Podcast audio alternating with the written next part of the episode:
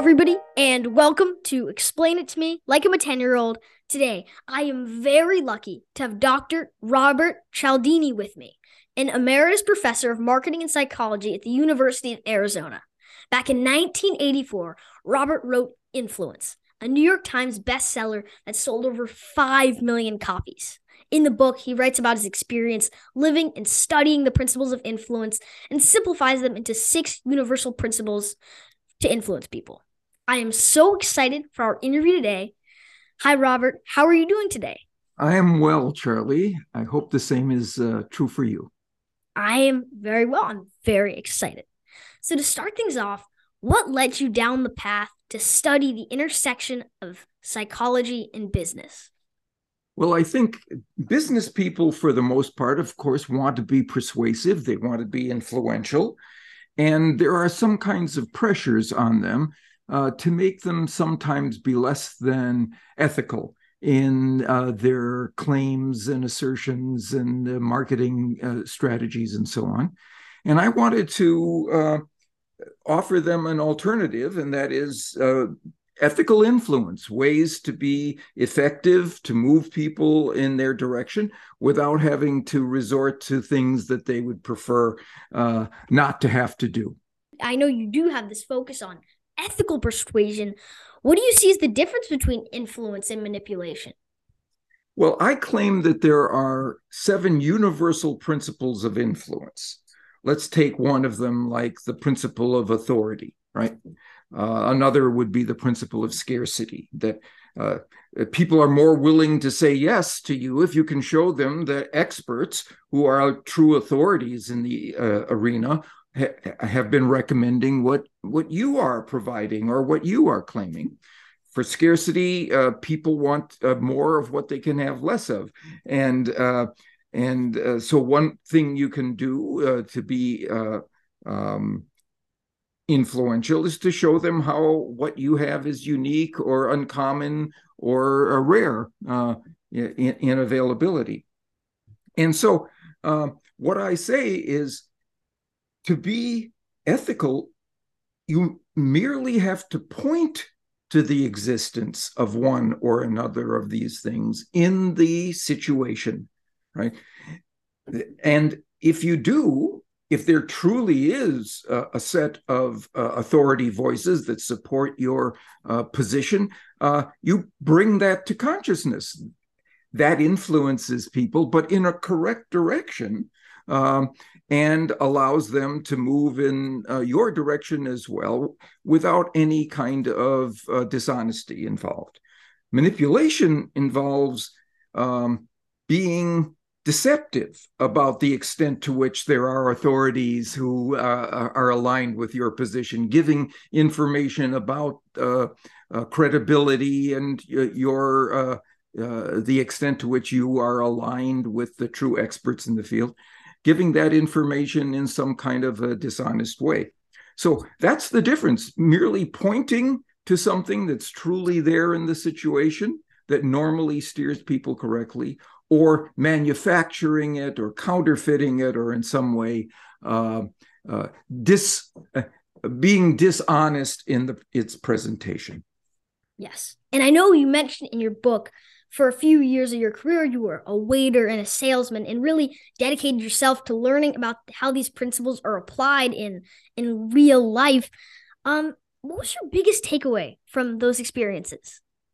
Well, the biggest one was I, I looked at a variety of influence uh, practitioners in a variety of influence professions to see what they said worked in their training programs. I would I I went undercover into their training programs to learn what they said was most powerful in getting people to move in their direction.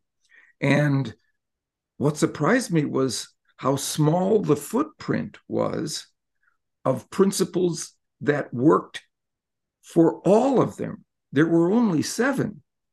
There were only seven principles. Out of all the various tactics and strategies and practices that they used, you could categorize those that were universal across the range of influence professionals into just seven categories. So I decided to write a book. I put one per chapter in the book. And I have to say, Charlie, the book has been very good to me. so your book is is based on a lot of different experiments that you and others have run.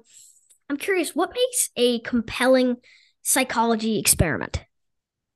It's one in which we have randomized control trials, like a great medical experiment in which there is a control group that doesn't get the treatment, let's say exposure to information from uh, authorities about a particular topic, um, but another one that does get uh, information about that, and then maybe extends it to say, well, what's the impact of having just one authority versus multiple authorities who can give you a consensus on this?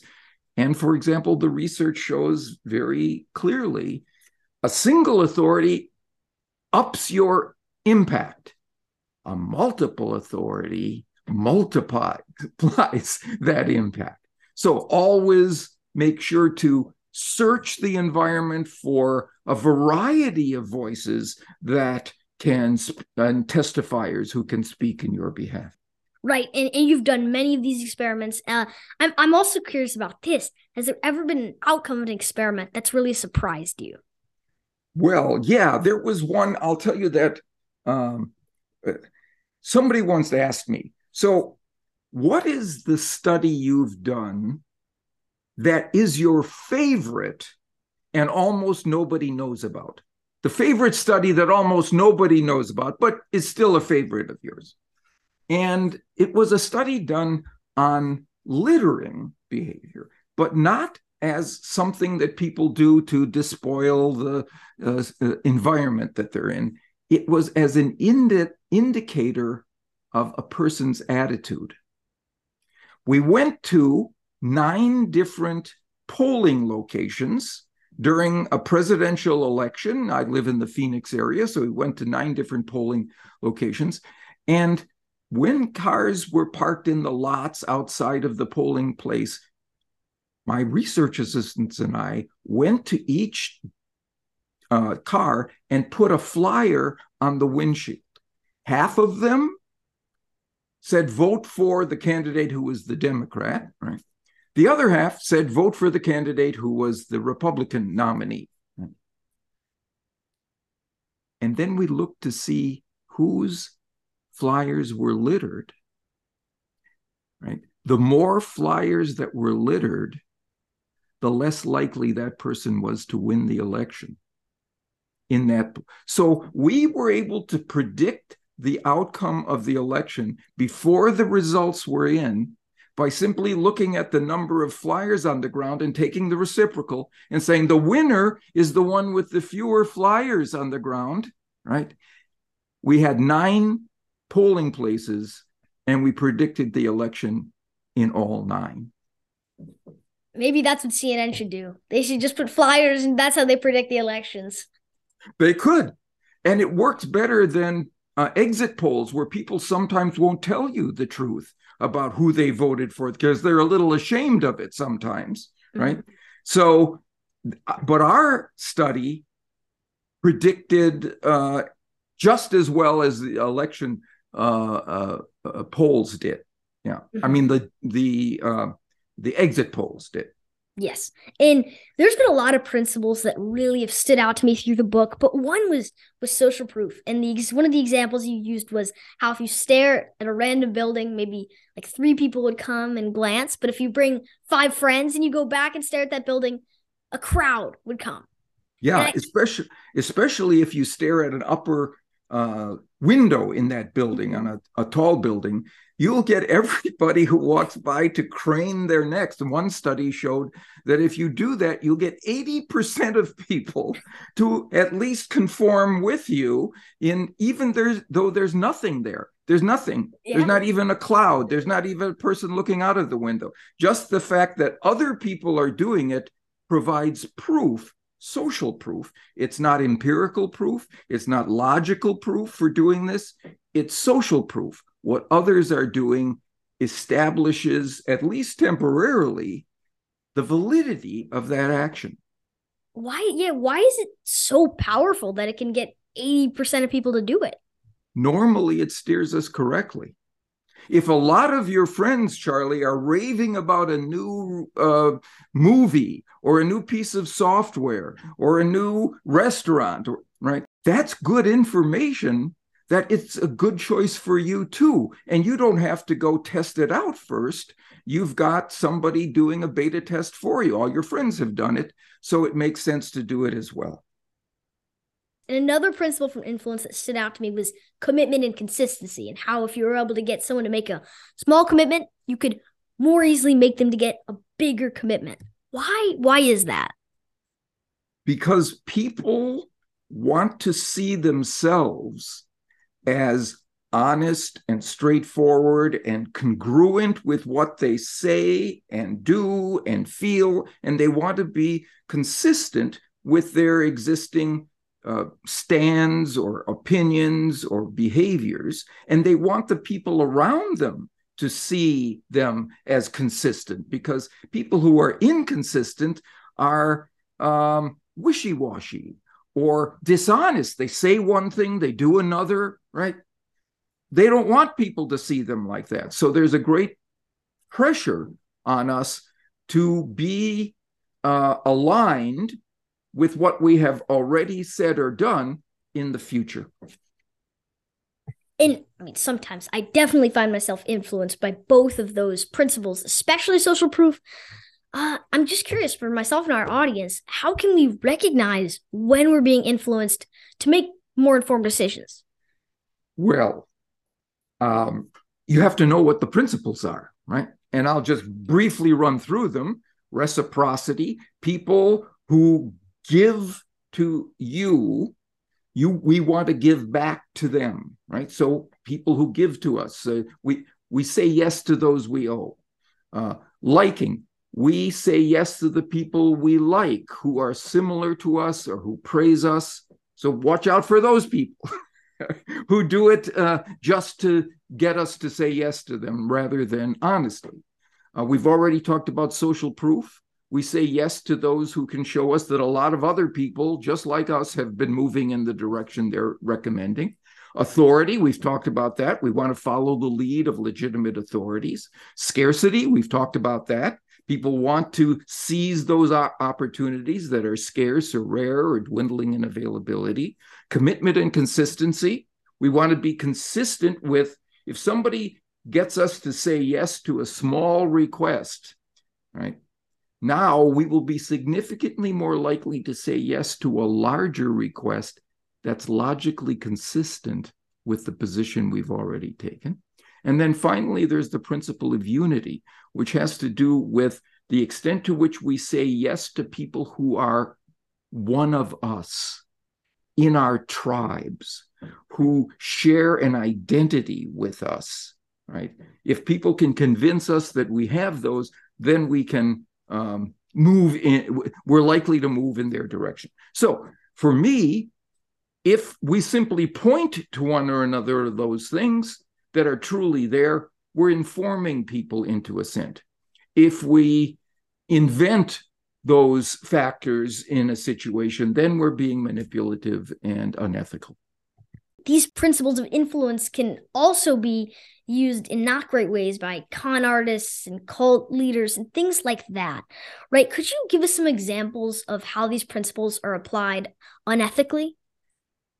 Yes. So, for example, um, one of the things that we uh, uh, we do is to say yes to the people who are, seem trustworthy to us, who seem l- logically um, uh, correct and uh, trying to be in our best interests. So anybody who can use the principle of trust or the idea of trust will get us. And a lot of people will do that just by the way that they dress for example. Con artists do it all the time.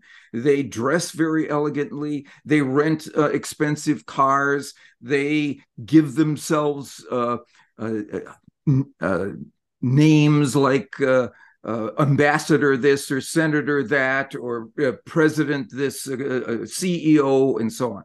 And so that works, and it works, unfortunately, um, in these online scams where we find that a lot of people are taken by by individuals scammers who call them give them information about their background and experience and so on. Say that they're from a, a very prestigious organization and you have people falling for that and giving their money to these uh, con artists.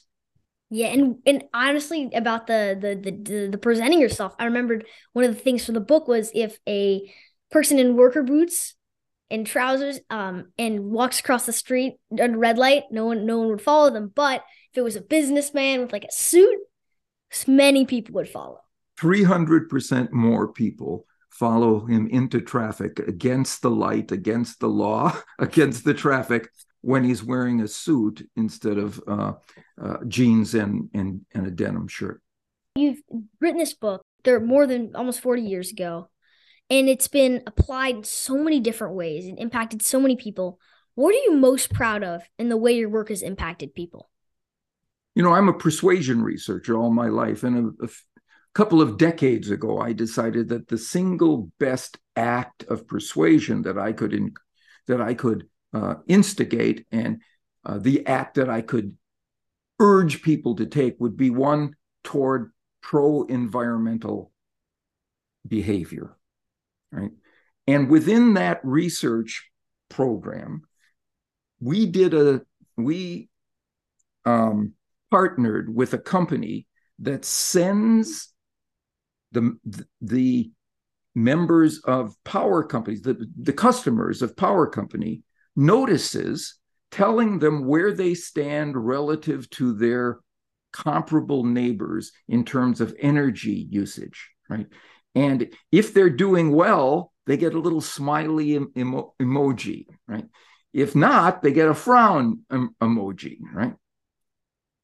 That company now has 100 utilities around the United States where they're sending these messages to people every month. Here's how you stand relative to your neighbors in energy conservation. And after 10 years, it has it has prevented 36 billion pounds of carbon dioxide from entering our atmosphere.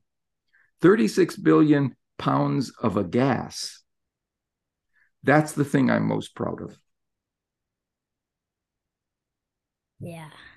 That's that's incredibly powerful. Yes. Thing I found so interesting about how your work is held up is you wrote it back 1984 and the principles are still as relevant as they are today as they were 40 years ago. Why? Why is that?